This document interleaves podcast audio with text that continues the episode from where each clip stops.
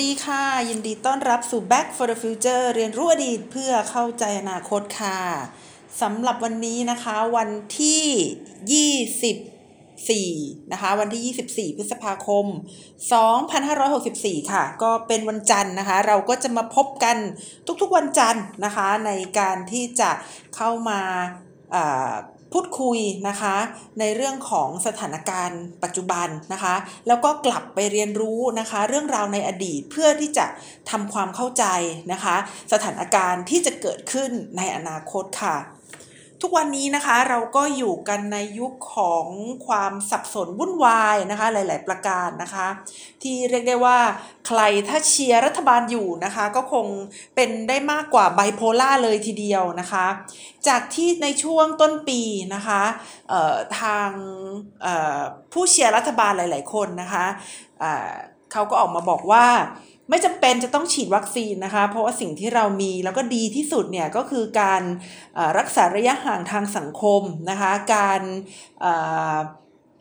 ล้างมือบ่อยๆนะคะ การใช้หน้ากากอนามัย แค่นี้ก็น่าจะพอแล้วนะคะสำหรับการป้องกันการติดโควิดนะคะแล้วมาในช่วงเดือนที่ผ่านมานี้นะคะ นโยบายก็เปลี่ยนไปอีกแล้วนะคะเป็นนโยบายที่บอกว่า ควรที่จะเข้ามาฉีดวัคซีนกันนะคะ ก็ได้ทำให้มีกระแสตื่นตัวนะคะ บุคคลก็อยากจะไปฉีดวัคซีนกันนะคะ แล้วก็คือคือทำเหมือนกับว่าวัคซีนล้นประเทศแล้วจะไม่มีคนไปฉีดอะไรประมาณนี้นะคะ มีการเชิญดารานะคะ ที่เป็นผู้มีอิทธิพลทางความคิดนะคะ มาฉีดวัคซีนแล้วก็พยายามที่จะให้คนไทยนะคะ ฉีดวัคซีน ในหลาย ๆ ที่นะคะก็มีแคมเปญนะคะกระตุ้นให้คนไปฉีดวัคซีน เช่น มีการแจกลูกวัวนะคะหรือว่ามีการจับฉลากแจกทองกันด้วยนะคะก็ถือได้ว่าแหมทำเหมือนกับประเทศไทยนี่มีวัคซีนล้นประเทศนะคะแต่ว่าคนไม่อยากฉีดวัคซีน แต่ว่าในความเป็นจริงแล้วก็คือว่า คนที่อยากฉีดวัคซีนหลาย ๆ คนนะคะก็ก็ก็ยังไม่มีวัคซีนนะคะ แล้วก็ที่บอกว่าจะส่งมอบวัคซีนได้ในช่วงสัปดาห์ที่ผ่านมาเนี่ยนะคะ ก็มีเหตุเอ่อมีเหตุที่ดิฉันก็ไม่ทราบนะคะว่าเกิดอะไรขึ้นแต่ว่า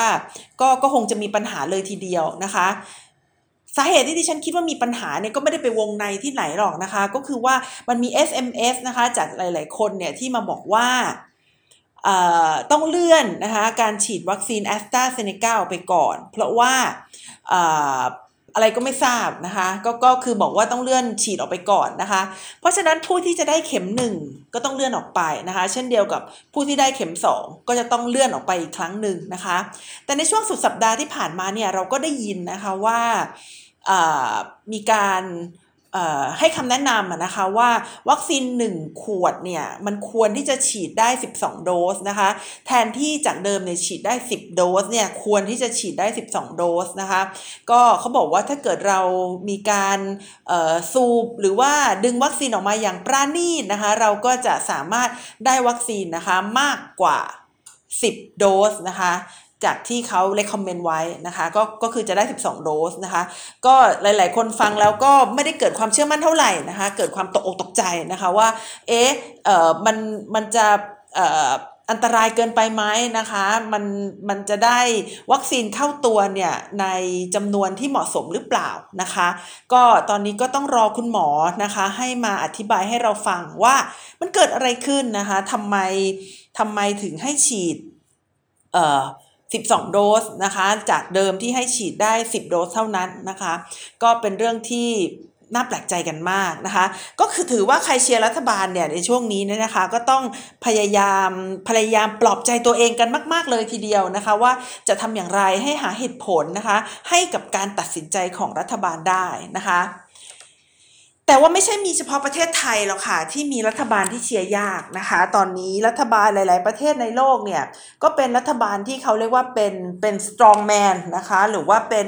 ดิฉันเรียกใน episode นี้นะคะว่าผู้นำแบบขวาขวานะคะผู้นำแบบขวาขวาก็คือผู้นำที่มีลักษณะที่เป็นคนที่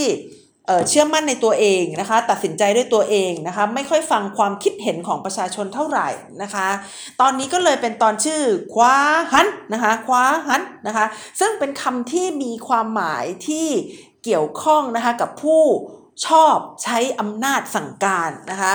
เป็นคนเป็นคำที่เกี่ยวข้องกับผู้ที่ชอบใช้อำนาจสั่งการนะคะ เราจะมาดูกันนะคะว่าทำไมนะคะผู้นำแบบขวาขวา หรือผู้นำที่ชอบใช้อำนาจสั่งการเนี่ยจึงเป็นที่นิยมกันมากนะคะในปัจจุบัน จริงๆแล้วเนี่ยนะคะการให้ความสงสัยนะคะว่าทำไมผู้นำถึงผู้นำในโลกปัจจุบันนี้นะคะ ที่เป็นผู้นำในลักษณะที่ชอบใช้อำนาจสั่งการนะคะ จึงได้รับความนิยมนะคะไปทั่วโลกนะคะ โดยเฉพาะอย่างยิ่งเนี่ยในช่วงหลายปีที่ผ่านมาอาจจะเรียกได้ว่าสัก 5-6 ปีที่ผ่านมาเนี่ยนะคะ นักวิชาการนะคะหลาย ๆ คนนะคะนักหนังสือพิมพ์นะคะหรือว่าผู้นำทำความคิดเนี่ยหลาย ๆ คนนะคะเขาก็พยายามค้นคว้านะคะหาคำอธิบายค่ะ ว่าทำไมนักการเมืองนะคะที่ไม่ได้เป็นนักการเมืองแบบเสรีนิยม หรือพูดอีกอย่างหนึ่งนะคะก็คือนักการเมืองที่ชอบใช้อำนาจสั่งการเนี่ยจึงสามารถเอาชนะใจ ผู้ลงคะแนนเสียงเลือกตั้งได้นะคะ เพราะเหตุใดผู้นำที่ชอบใช้อำนาจสั่งการ จึงสามารถเอาชนะใจผู้มีสิทธิ์ออกเสียงเลือกตั้งได้นะคะ ประเด็นนี้นะคะได้รับความสนใจนะคะในตะวันตกนะคะในรอบ 5-6 ปีที่ผ่านมา ถ้าเราได้อ่านนะคะ literature ต่างๆนะคะ ก็คือได้รับความนิยมคือคือมีการพยายามหาคำอธิบายเรื่องนี้นะคะ มาตั้งแต่ในยุคที่ท่านประธานาธิบดีทรัมป์นะคะได้เป็นประธานาธิบดีของสหรัฐอเมริกานะคะลองไปอ่านใน Freedom House นะคะ ลองไปอ่านใน EIU หรือว่า Economist Intelligence Unit นะคะ ก็จะสังเกตว่าบทความนะคะหรือว่าการวิเคราะห์ประชาธิปไตยเนี่ยในโลกนี้นะคะเขาก็พยายามที่จะหาหาสาเหตุนะคะว่าทำไมนักการเมืองหรือว่าผู้นำนะคะที่ชอบใช้อำนาจสั่งการเนี่ยจึงเป็นที่นิยมนะคะโดยกลุ่มนักทฤษฎีแนวคิดตะวันตกเนี่ยนะคะเขาก็มองว่า มันเกิดมาจาก 2 ปัญหานะคะ ปัญหาแรกนะคะก็คือเรื่องของปัญหาทางเศรษฐกิจนะคะ ปัญหาที่2เนี่ยก็คือเป็นเรื่องของการปะทะกันนะคะ ระหว่างวัฒนธรรม ดูเรื่องแรกก่อนนะคะ ก็คือในเรื่องเศรษฐกิจนะคะ ใน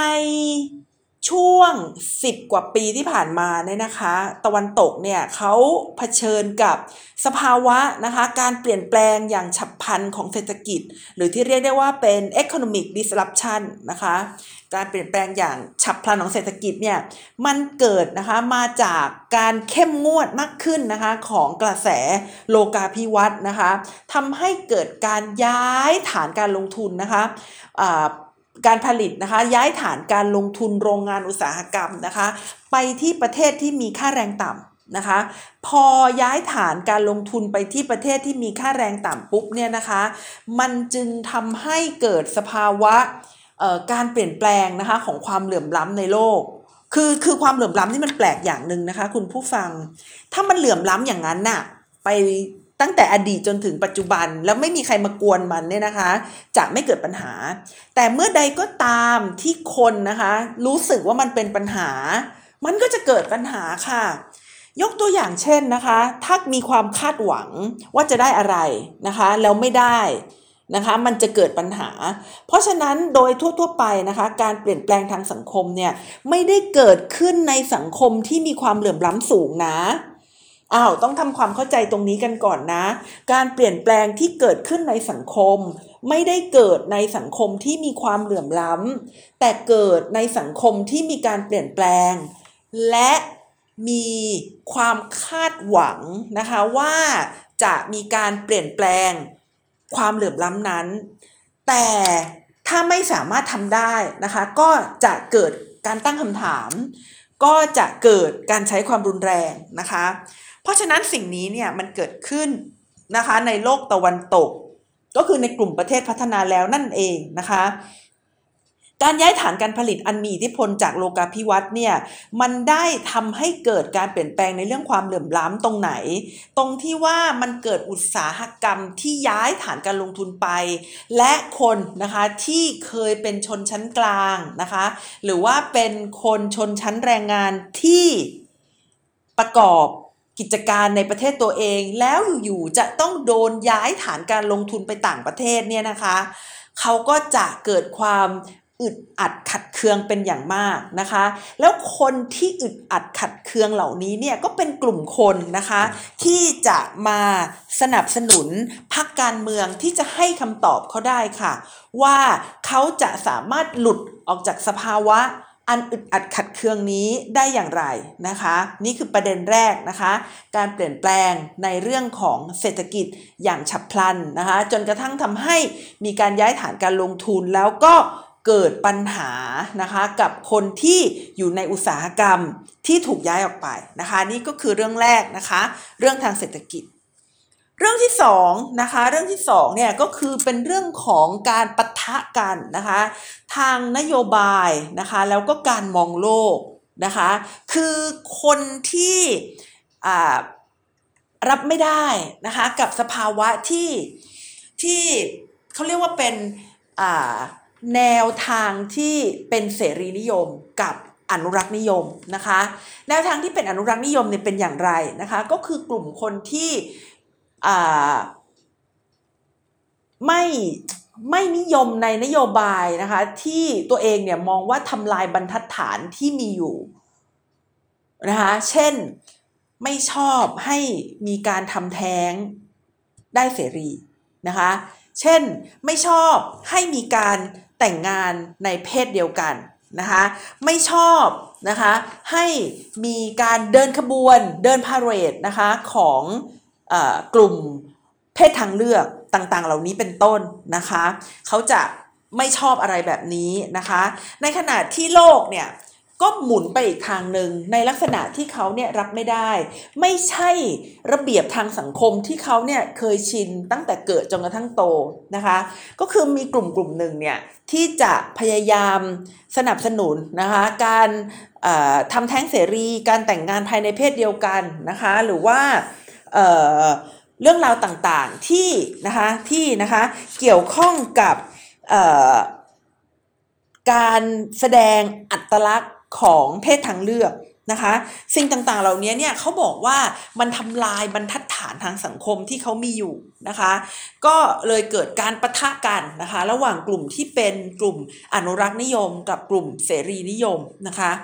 แต่คำอธิบายสองคำอธิบายเนี้ยก็คือเรื่องของเศรษฐกิจ กับการประทะกันของนโยบายนี่นะคะ สามารถเข้าใจได้นะคะ สามารถทำความเข้าใจได้นะคะ เฉพาะในกลุ่มประเทศพัฒนาแล้วเท่านั้น ก็คือ 5-6 ปีที่ผ่านมาเนี่ยนักวิชาการหลาย ๆ คนเนี่ยเขาศึกษาว่าเออทำไมแม้กระทั่งประเทศที่เป็นศูนย์กลางของระบอบประชาธิปไตยอย่างสหรัฐอเมริกา จึงเลือกผู้นำที่ชอบใช้อำนาจสั่งการ และเพราะเหตุใดพรรคการเมืองที่สนับสนุนผู้นำที่ชอบใช้อำนาจสั่งการในยุโรปนะคะถึงได้รับความนิยมนะคะอย่างมากในช่วง 5-6 ปีมานี้ นี่ก็เป็นนี่ก็เป็นคำตอบหนึ่งนะคะของเหล่าผู้ที่ให้ความสนใจนะคะแต่คำตอบนี้เนี่ยเป็นคำตอบที่ใช้ได้นะคะ เฉพาะประเทศพัฒนาแล้วเท่านั้น แต่พอเราหันมามองประเทศกำลังพัฒนา เอ้ยทำไมมันเป็นอย่างนี้ เอ้ยทำไมมันเป็นอย่างนั้น เพราะว่าจริงๆ แล้วผู้ที่ได้ประโยชน์จากโลกาภิวัตน์หรือผู้ที่ได้ประโยชน์จากการเปลี่ยนฐานการลงทุน อันเนื่องมาจากโลกาภิวัตน์เนี่ยก็คือกลุ่มชนชั้นกลางในประเทศพัฒนาแล้ว และทำไมกลุ่มบุคคลชั้นกลางในประเทศพัฒนาแล้ว จึงมีแนวโน้มนะคะที่จะสนับสนุนผู้นำที่ชอบใช้อำนาจสั่งการนะคะ เราดูอย่างประเทศไทยเมื่อ 7 ปีที่ผ่านมาเนี่ยเราดูหน้าดูตาคนที่มาชุมนุมนะคะ เราก็จะเห็นว่าโอเคประกอบไปด้วยกลุ่มบุคคลหลากหลายกลุ่มนะคะ แต่เราก็เห็นกลุ่มบุคคลที่เราคิดว่าเป็นไวท์คอล่านะคะ ซึ่ง สนับสนุนนะคะซึ่งสนับสนุนให้เกิดการรัฐประหารขึ้นนะคะก็คือสนับสนุนผู้นำที่มีหรือว่าที่ชอบใช้อำนาจสั่งการนะคะซึ่งไม่ใช่เฉพาะประเทศไทยประเทศเดียวนะคะหลาย ๆ ประเทศที่เป็นประเทศกำลังพัฒนานะคะอย่างเช่น อินเดียนะคะอินเดียเรามีเรามีใครคะเรามี ท่านนายกนะคะที่ค่อนข้างที่จะมีอำนาจอย่างมากเลยนะคะ เป็นคนที่ชอบใช้อำนาจสั่งการนะคะ ก็คือท่านนาเลนทราโมดีนะคะ ในบราซิลนะคะเรามีใครนะคะ เรามีโบโซนาลูนะคะโบโซนาลูนี่ก็เป็น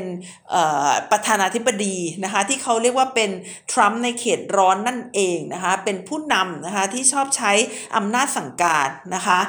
ใกล้บ้านเราค่ะ เราก็มีโรดริโกดูเตร์เตนะคะซึ่งเป็นผู้นำของประเทศฟิลิปปินส์นะคะที่มีแนวโน้มที่จะเป็นผู้นำนะคะที่ชอบใช้อำนาจสั่งการนะคะทั้ง4บุคคลที่ดิฉันเล่าให้ฟังมาเนี่ยนะคะ แน่นอนที่สุดค่ะ เขาไม่ได้เป็นผู้นำนะคะจาก ความสำเร็จทางเศรษฐกิจนะคะ และในขณะเดียวกันเนี่ยเขาก็ไม่ได้เป็นผู้นำนะคะที่สนับสนุนนโยบายที่เป็นคอนเซอร์เวทีฟนะคะ เช่นไม่ได้ไม่ไม่ได้ออกมาชูนโยบายทางสังคมที่ต่อต้านการทำแท้งนะคะ หรือว่าต่อต้านการพนันหรือว่าการแต่งงานในเพศเดียวกันนะคะแต่กลุ่มบุคคลที่ดิฉันเล่าให้ฟังมาเนี่ยคือ strong man หรือว่าผู้นำที่ชอบใช้อำนาจสั่งการนะคะ ใน ประเทศกำลังพัฒนาเนี่ยนะคะ เป็นผู้ที่ชูนโยบายการจัดระเบียบสังคม และการส่งเสริมอำนาจรัฐนะคะ นี่คือ keyword เลยนะคะ ผู้นำในประเทศกำลังพัฒนา ที่มีแนวโน้มที่จะเป็นผู้นำที่ชอบใช้อำนาจสั่งการเนี่ยนะคะ เป็นผู้นำที่สนับสนุนนโยบายที่เน้นในเรื่องการจัดระเบียบสังคม และการใช้อำนาจรัฐนะคะ ซึ่ง นะคะมันสอดคล้องกับวิกฤตนะคะของความเชื่อมั่นในระบอบประชาธิปไตย และการยอมรับนะคะในนโยบายที่ถูกใจของผู้มีสิทธิ์ออกเสียงเลือกตั้งนั่นเองค่ะ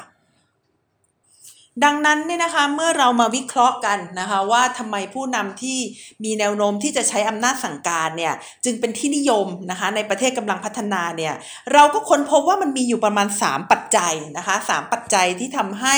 ผู้นำเหล่านี้เนี่ยเป็นที่นิยมนะคะ ประเด็นแรกนะคะก็คือในตัวของประเทศกำลังพัฒนาเองเนี่ยนะคะมีความสามารถของรัฐนะคะหรือว่า state capacity เนี่ย ที่ค่อนข้างเรียกได้ว่าต่ำเลยทีเดียวนะคะ มี state capacity ที่ที่ต่ำนะคะ อะไรคือ state capacity state capacity ก็คือความสามารถของรัฐนะคะ ในการจัดการกับสภาวะต่างๆ ที่จะไม่นำไปสู่ความ สับสนวุ่นวายโอลหมานหรือว่า chaos นะคะ ซึ่งก็เป็นหน้าที่ของรัฐนั่นแหละ ไม่เช่นนั้นรัฐจะเกิดมาทำไมนะคะ หน้าที่ของรัฐก็คือการบริหารจัดการภายในประเทศ ให้ทุกคนนี่นะคะสามารถอยู่ร่วมกันได้นะคะ ทีนี้ในประเทศกำลังพัฒนาต่างๆ ทั้งหลายนี่นะคะ ยังมีปัญหาต่างๆ อย่างเช่น ปัญหาอาชญากรรมนะคะ ปัญหาคอร์รัปชันนะคะ ซึ่งผู้นำเหล่านี้เนี่ย เขามองเห็นนะคะว่านี่คือเพนพอยต์ของประชาชนนะคะเขาจึงให้คำมั่นสัญญากับประชาชนนะคะว่าเขาจะสามารถควบคุมกับความสามารถของออความสามารถในการบริหารจัดการของรัฐนะคะพูดง่ายๆก็คือเขาจะแก้ไขปัญหาอาชญากรรมนะคะสามารถแก้ไขปัญหาคอร์รัปชันสามารถแก้ไขปัญหาทางเศรษฐกิจ ซึ่งเป็นปัญหาที่รัฐนะคะในประเทศกำลังพัฒนาเนี่ยเผชิญหน้าอยู่นะคะ ชนชั้นกลางเนี่ยนะคะที่นิยมชมชอบผู้นำเหล่านี้เนี่ยนะคะเขาเนี่ยตกอยู่ภายใต้สภาวะของความไม่เป็นระเบียบ สภาวะของการออยู่ในความเสี่ยงนะคะที่จะถูกอาชญากรเนี่ยนะคะมาทำร้ายนะคะเขาต้องทนอยู่ภายใต้สภาวะของยาเสพติด เครือข่ายอุปถัมภ์นะคะ ความไม่เพียงพอของบริการสาธารณะนะคะ แล้วก็ การติดสินบนต่างๆ เป็นต้นนะคะนี่ก็คือประเด็นแรกนะคะก็คือประเด็นที่ว่าประเทศกำลังพัฒนาเนี่ยมีปัญหานะคะในเรื่องของความสามารถของรัฐเนี่ยที่ค่อนข้างจะจะต่ำนะคะ ต่อมาค่ะในประเด็นที่2นะคะคือประเทศกำลังพัฒนาเนี่ยนะคะไม่ได้เป็นผู้ที่เสียเปรียบนะคะในโลกาภิวัตน์นะคะ แต่จริงๆแล้วเนี่ย ประเทศกำลังพัฒนาเนี่ยนะคะ ถือว่าเป็นผู้ที่ได้เปรียบนะคะในโลกาภิวัตน์นะคะ ถือว่าเป็นผู้ที่ได้เปรียบในโลกาภิวัตน์นะคะ ดังนั้นเนี่ยนะคะกลุ่มคนชั้นกลางนะคะในประเทศเหล่านี้เนี่ยนะคะ จึง ก่อร่างสร้างตัวขึ้นมาได้นะคะ จากการพัฒนาเศรษฐกิจ จากความมีระเบียบวินัยของตัวเองเนี่ยนะคะ และก็มองว่าระบบที่เป็นอยู่ โดยเฉพาะอย่างยิ่งเรื่องของระบบอุปถัมภ์นะคะ ในวงการราชการเนี่ยไม่ดีนะคะ หรือว่าอาจจะมองว่าสาธารณูปโภคต่างๆ ที่ไม่เพียงพอนะคะ หรือว่าออยู่ในสภาพที่ใช้ไม่ดีเนี่ยนะคะเป็นเพราะว่ารัฐบาลนะคะ เพราะฉะนั้นกลุ่มกลุ่มคนนะคะที่เป็น ชนชั้นกลางเนี่ยเขาก็เลยไม่สนับสนุนนะคะ รัฐบาล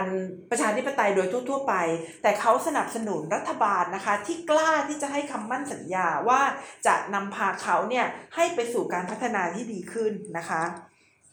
ประเด็นที่3นะคะประเด็นที่ 3 ก็คืออถึงแม้ว่านะคะในช่วง ทศวรรษที่ 1990 นะคะจนกระทั่งถึงทศวรรษที่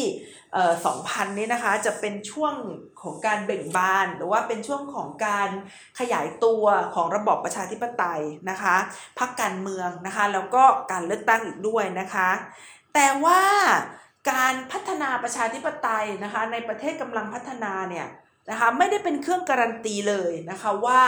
รัฐบาลที่ได้มาเนี่ยจะเป็นรัฐบาลนะคะที่มีนโยบายสาธารณะที่ดีนะคะแล้วก็จะสามารถสร้างบริการสาธารณะ เช่นเรื่องของการศึกษาสาธารณสุขนะคะแล้วก็เรื่องอื่นๆเนี่ยที่จะมีคุณภาพแล้วก็มีความเพียงพอได้นะคะ ประเด็นที่2นะคะสาธารณูปโภคที่ดีนะคะ และถนนหนทางที่ดีเนี่ยมันก็อาจจะไม่ได้มาจากรัฐบาลประชาธิปไตยก็ได้นะคะ ประเด็นที่3นะคะก็คือว่ารัฐบาลที่เป็นประชาธิปไตยเนี่ยอาจจะไม่สามารถสร้างระบบราชการนะคะที่ตอบสนองต่อความต้องการของประชาชนได้นะคะ ประเด็นสุดท้ายนะคะ ซึ่งเป็นประเด็นที่มีความสำคัญอย่างมาก ก็คือประเด็นที่ เกี่ยวข้องกับความอยู่รอดของประชาชน นั่นก็คือเรื่องของการไม่สามารถแก้ไขปัญหาอาชญากรรม และยาเสพติดได้นั่นเองนะคะ นี่ก็คืออความคาดหวังนะคะ ที่ประชาชนเนี่ยเขามองว่าเมื่อมีรัฐบาลประชาธิปไตยแล้วจะสามารถแก้ไขปัญหาสิ่งเหล่านี้ได้ แต่นะคะแต่นะคะในรอบ 20ถึง30 ปีที่ผ่านมานี้เนี่ยนะคะ มันไม่สามารถแก้ไขได้นะคะ มันไม่สามารถแก้ไขได้ก็เลยทำให้เกิดปัญหาขึ้นนะคะ ดิฉันมีข้อมูลมาให้ด้วยนะคะว่าในช่วงที่ผ่านมาเนี่ยปัญหาอาชญากรรมนะคะแล้วก็ปัญหาทางเศรษฐกิจในหลาย ๆ ประเทศเนี่ยไม่ได้ลดลงเลยนะคะ ยกตัวอย่างเช่นบราซิลนะคะประเทศบราซิลเนี่ยในยุค ที่ทหารครองเมืองเนี่ยนะคะ มีอัตราการตายเนี่ยนะคะ ที่มาจากอาชญากรรมเนี่ยจำนวน 10 ต่อแสนนะคะ ซึ่งก็จริงๆก็ถือว่าเยอะนะคะ จริงๆก็ถือว่าเยอะเหมือนกันนะคะ แต่ในยุคประชาธิปไตยนะคะ สัดส่วนนี้เพิ่มขึ้นเท่านึงอะ่ะก็คือ 20 คนใน 1 0 0 0 0แสนคนนะคะ ที่จะเสียชีวิตนะคะ อันเนื่องมาจากปัญหาอาชญากรรมนะคะ และในช่วงก่อนเข้ามาของโบโซนาโรนะคะ เราก็พบว่าอัตราการตายเนี่ยเพิ่มขึ้นอีกนะคะ เป็น 30 คนต่อ1 0 0 0 0แสนคนนะคะ ซึ่งสิ่งเหล่านี้เนี่ยมันทำให้เปิดทางนะคะเปิดทางให้กับคนที่เข้ามาพูดได้ตรงใจแล้วก็สัญญานะคะว่าถ้าเขาได้มาเป็นผู้นำประเทศแล้วเนี่ยเขาจะสามารถแก้ไขปัญหาได้นะคะ โดยโบซูนารูนี่นะคะเขามา ให้คำสัญญาแล้วก็มีนโยบายนะคะในเรื่องของการเปิดให้ผู้คนสามารถครอบครองปืนได้ง่ายมากขึ้นนะคะก็คือว่าจะเปิดให้คนเนี่ยสามารถปกป้องตัวเองได้นะคะ ในทางที่ดีก็คือเอาดีนะคะในการที่จะปกป้องตัวเองได้ แต่ว่าในทางที่เสียก็คือ มันก็เป็นหลักฐานนะคะที่ทำให้เห็นว่าบราซิลเนี่ยเขา ก็คงจะยอมรับนะคะ ว่าทุกคนก็ต้องมีปืนเพื่อที่จะปกป้องตัวเอง กลับมาถามคำถามแรกที่ที่ฉันถามไว้ตั้งแต่ตอนต้นรายการนะคะว่า แล้วจะมีรัฐบาลไปทำไม เพราะถ้ามีรัฐบาลแล้ว ไม่สามารถที่จะปกป้องตัวเองได้นะคะ ไม่สามารถที่จะปกป้องประชาชนได้ แล้วต้องให้ประชาชนลุกขึ้นมาปกป้องตัวเอง ก็จะเข้าสู่สภาวะอนาธิปไตยนะคะ หรือว่าสภาวะโกลาหลขนาดหนักนะคะ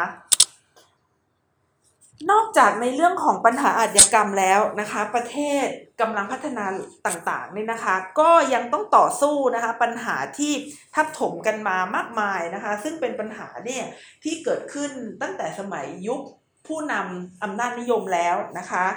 ผลนะคะผลนะคะก็คือว่า ประเทศที่เป็นประชาธิปไตยเนี่ยไม่สามารถแก้ไขระบบปัญหาระบบอุปถัมในประเทศได้นะคะ ปัญหาระบบอุปถัมเนี่ยถือว่าเป็นคือคือถ้าไม่นับอาชญากรรมเนี่ยปัญหาระบบประถมนี่ก็เป็นปัญหาที่ที่ที่ใหญ่โตมากนะคะในประเทศกำลังพัฒนา ปัญหาระบบอุปถัมภ์เนี่ยมันทำให้ไอไอเกิด ความไม่เท่ากันในสังคม เกิดความเหลื่อมล้ำด้านอำนาจนะคะ แล้วก็เกิดผู้ทรงอิทธิพลต่างๆเนี่ยมากมายนะคะ และผู้ทรงอิทธิพลต่างๆเนี่ยก็จะสามารถเข้ามาเชื่อมกับผู้ลงคะแนนเสียงเลือกตั้งได้ และนี่ก็คือหัวใจนะคะก็คือหัวใจนะคะ ยกตัวอย่างเช่น ในประเทศแอฟริกาใต้นะคะประเทศแอฟริกาใต้เนี่ยพอเขาได้เป็นประชาธิปไตยประมาณในปี 1994 นะคะเขาก็มีพรรคการเมืองขึ้นมา และพรรคการเมืองเนี่ยแหละนะคะที่กลับกลายเป็น มาเฟียท้องถิ่นนะคะก็คือไปเป็นผู้มีอิทธิพลในท้องถิ่นนะคะแล้วก็ไปสร้างระบบอุปถัมภ์ไว้นะคะในแต่ละพื้นที่เต็มไปหมดเลยนะคะเช่นเดียวกับประเทศกรีซนะคะประเทศบราซิล แล้วก็ประเทศฟิลิปปินส์นะคะที่พรรคการเมืองเนี่ยแทนที่จะเป็นตัวแทนนะคะ ของกลุ่มผลประโยชน์ของประชาชนเนี่ยกลายนะคะไปเป็นฐานนะคะของระบบประถมนะคะในประเทศต่างๆนะคะที่เล่ามานี้นะคะ และบางประเทศเนี่ยพรรคการเมืองนะคะหรือว่านักการเมืองเนี่ยกลับกลายเข้ามาแทรกแซงนะคะการทำงานของข้าราชการนะคะเพื่อผลประโยชน์ของตัวเองนะคะเช่นการย้ายข้าราชการระดับสูง ซึ่งก็เออเราก็ค้นคุ้นๆนะคะว่าเวลาที่มีการเปลี่ยนตัวรัฐบาลหรือมีการเปลี่ยนขั้วรัฐบาลนะคะสิ่งที่เกิดขึ้นไปด้วยนะคะก็คือเกิดการเปลี่ยนแปลงนะคะในกลุ่มของข้าราชการด้วยนะคะ ค่ะ นี่ก็คือประเด็นนะคะในเรื่องของพรรคการเมืองนะคะที่แม้แต่อยู่ในระบอบประชาธิปไตยแล้วเนี่ยแต่ว่าได้ไปสร้างระบบอุปถัมภ์นะคะที่เป็นเรื่องที่ ชนชั้นกลางนะคะในประเทศกำลังพัฒนาเหล่านี้เนี่ยก็ไปมองว่าอ้าวมีประชาธิปไตยแล้วก็ไม่ใช่ว่าจะดีนะคะพรรคการเมืองเนี่ยพอเข้ามาแล้วก็ไม่ได้ทำงานในลักษณะที่จะสมกับความเป็นพรรคการเมืองนะคะ แต่ว่ากลับมาทำตัวเป็นมาเฟียนะคะหรือว่าผู้ทรงอิทธิพลในพื้นที่เสียเองนะคะ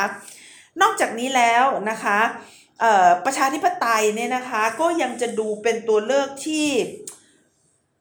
ไม่ดีเท่าไหร่นะคะในการแก้ไขปัญหาอาชญากรรมนะคะซึ่งบางทีนะคะก็เป็นปัญหาอาชญากรรมที่เป็น organized crime นะคะหรือว่าปัญหาอาชญากรรมระดับใหญ่นะคะเช่นในเรื่องของยาเสพติดนะคะการค้าอาวุธนะคะหรือว่าการค้ามนุษย์เป็นต้นนะคะ ซึ่งอาชญากรรมเหล่านี้เนี่ยมันเป็นอาชญากรรมที่เป็นลักษณะของเครือข่ายนะคะ แล้วก็จะกำจัดได้ยากมากๆ เพราะว่าเมื่อเราจับใครคนหนึ่งในเครือข่ายอาชญากรรมเข้าคุกไปแล้วเนี่ยนะคะเขาก็จะมีคนอื่นๆที่ทำงานทางด้านอาชญากรรมตรงนี้อีกนะคะ เพราะฉะนั้นมันก็เลยเป็นเรื่องที่จับค่อนข้างที่จะยากนะคะ แล้วก็เป็นเรื่องที่แก้ไขได้ยากเลยทีเดียวนะคะ ถ้าเป็นเครือข่ายอาชญากรรมนะคะ ที่ฉันเล่าให้ฟังไปทั้งหมดนี้นะคะ ไม่ว่าจะเป็นเรื่องของเอ่อเอ่อฆาตกรรมนะคะฆาตกรรมที่เพิ่มจำนวนมากขึ้นนะคะ ในเรื่องของการที่พรรคการเมืองเข้ามาสร้างระบบอุปถัมภ์เสียเองนะคะ หรือว่าในเรื่องของเครือข่ายอาชญากรรมเนี่ยนะคะ จริงๆแล้วเนี่ยถ้าถ้าคือคือคือถ้าให้อธิบายหรือว่าถ้าให้ พูดในเชิงของเจ้าลัทธินักทฤษฎีต่างๆเนี่ยเขาก็จะบอกว่าจริงๆแล้วเนี่ยนะคะ เรื่องของ legitimacy เนี่ยมันก็มีอยู่ 3 ระดับนะคะ ก็คือระดับของรัฐนะคะ เรียกว่า state legitimacy นะคะ ระดับของระบอบนะคะ หรือว่าระบอบการปกครองเนี่ยที่เขาเรียกว่าเป็น regime legitimacy นะคะ หรือว่าระดับของรัฐบาลนะคะ หรือว่า government legitimacy นะคะ แต่ว่าเวลาเราจะวิเคราะห์เนี่ยมันคือคือเข้าใจว่ามี 3 ระดับ แต่พอคนธรรมดาเนี่ยนะคะ ที่มีเหตุผลแล้วก็เป็นผู้มีสิทธิ์ออกเสียงเลือกตั้งมาวิเคราะห์เนี่ยเขาไม่ได้แบ่งเป็น3 layer แบบนี้นะคะ แต่เขาจะมองว่าระบอบประชาธิปไตย หรือว่า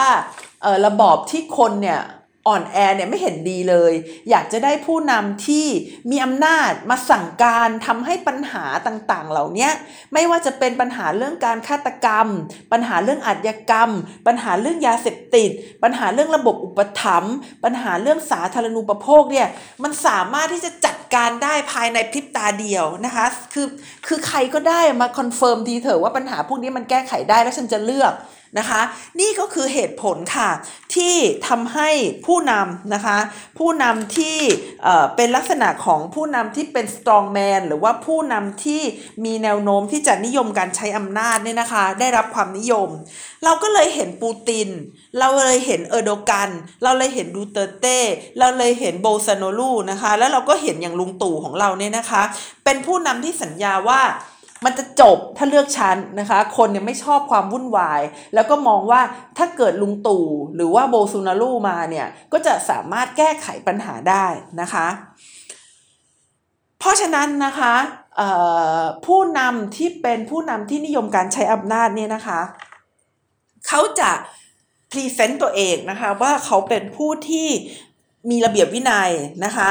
สามารถสร้างความเป็นระเบียบเรียบร้อยได้นะคะ แล้วก็จะสามารถแก้ไขปัญหาต่างๆ ที่หมักหมมในสังคมได้นะคะ ที่ฟิลิปปินส์เนี่ยก่อนที่ดูเตเต้จะได้เป็นประธานาธิบดีนะคะเขาก็มีปัญหาอาชญากรรมเยอะมากถึงละสัดส่วนก็คือ 7 ต่อ7ถึง11 คนเนี่ยนะคะ ต่อประชากร 1 0 0 0 0แคนนะคะ แล้วก็มีปัญหายาเสพติดด้วยนะคะ ส่วนในบราซิลนะคะก่อนที่โบซูนารูจะเข้ามาเนี่ยนะคะก็จะมีปัญหาเรื่องของคอร์รัปชันนะคะอาชญากรรมฆาตกรรมต่างๆนะคะซึ่งทั้งสองประเทศเนี่ยก็ชัดเจนนะคะว่าได้รับการเลือกตั้งมาเพราะว่าการให้คำสัญญานะคะว่าจะสามารถสร้างความก้าวหน้าให้กับประเทศได้ แล้วก็จะแก้ไขปัญหาที่หมักหมมในประเทศอย่างนานแสนนานนะคะเอ่อ เท่าที่ดิฉันได้พูดไปเนี่ยนะคะ ดิฉันคิดว่าเราก็คงจะพอเห็นกันแล้วแหละว่าทำทำไมนะคะ มีเหตุผลอะไรเนี่ยที่ผู้นำนะคะที่มีแนวโน้มนะคะ หรือว่าผู้นำเนี่ยที่ชอบใช้อำนาจสั่งการเนี่ยถึงได้รับความนิยมในประเทศที่มี state capacity ต่ำๆนะคะ แต่ปัญหานะคะที่ดิฉันยังคิดไม่ออกเนี่ย แล้วก็จริงๆแล้วก็ไม่รู้ว่าจะตอบยังไงเหมือนกัน ก็คือ ทำอย่างไรให้บุคคลเหล่านี้พ้นออกไปสักทีนะคะ เพราะว่าตอนนี้รู้แล้วว่าเขาเข้ามายังไงนะคะก็เลยอยากจะรู้ว่าจะทำอย่างไรให้บุคคลที่เป็น strong man นะคะหรือว่าเป็นผู้นำที่ชอบใช้อำนาจสั่งการเนี่ยออกไปได้สักทีนะคะ ซึ่งเรื่องนี้เนี่ยก็ยากมากๆพอสมควร เพราะว่าการที่บุคคลเหล่านี้เนี่ยเข้ามาอยู่ในประเทศก็ไม่ได้หมายความว่าเขาจะสามารถ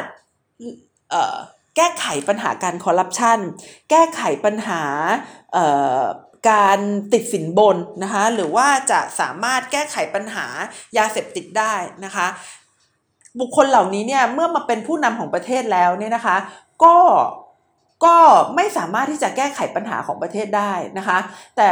ก็ยังอยู่ในตำแหน่งได้ต่อไปนะคะ เพราะว่าเป็นผู้นำที่ประชาชนเนี่ยรู้สึกไว้ใจนะคะ แล้วก็รู้สึกว่า อยากจะให้โอกาสเขาอยู่นะคะในการแก้ไขปัญหา เพราะฉะนั้นดิฉันว่าแทนที่นะคะเราเราจะไปดูว่าเขาเข้ามาได้อย่างไรนะคะ อีกประเด็นหนึ่งที่สำคัญก็คือว่าจะทำอย่างไรนะคะให้เขาออกไปและจะสร้างรัฐบาลประชาธิปไตย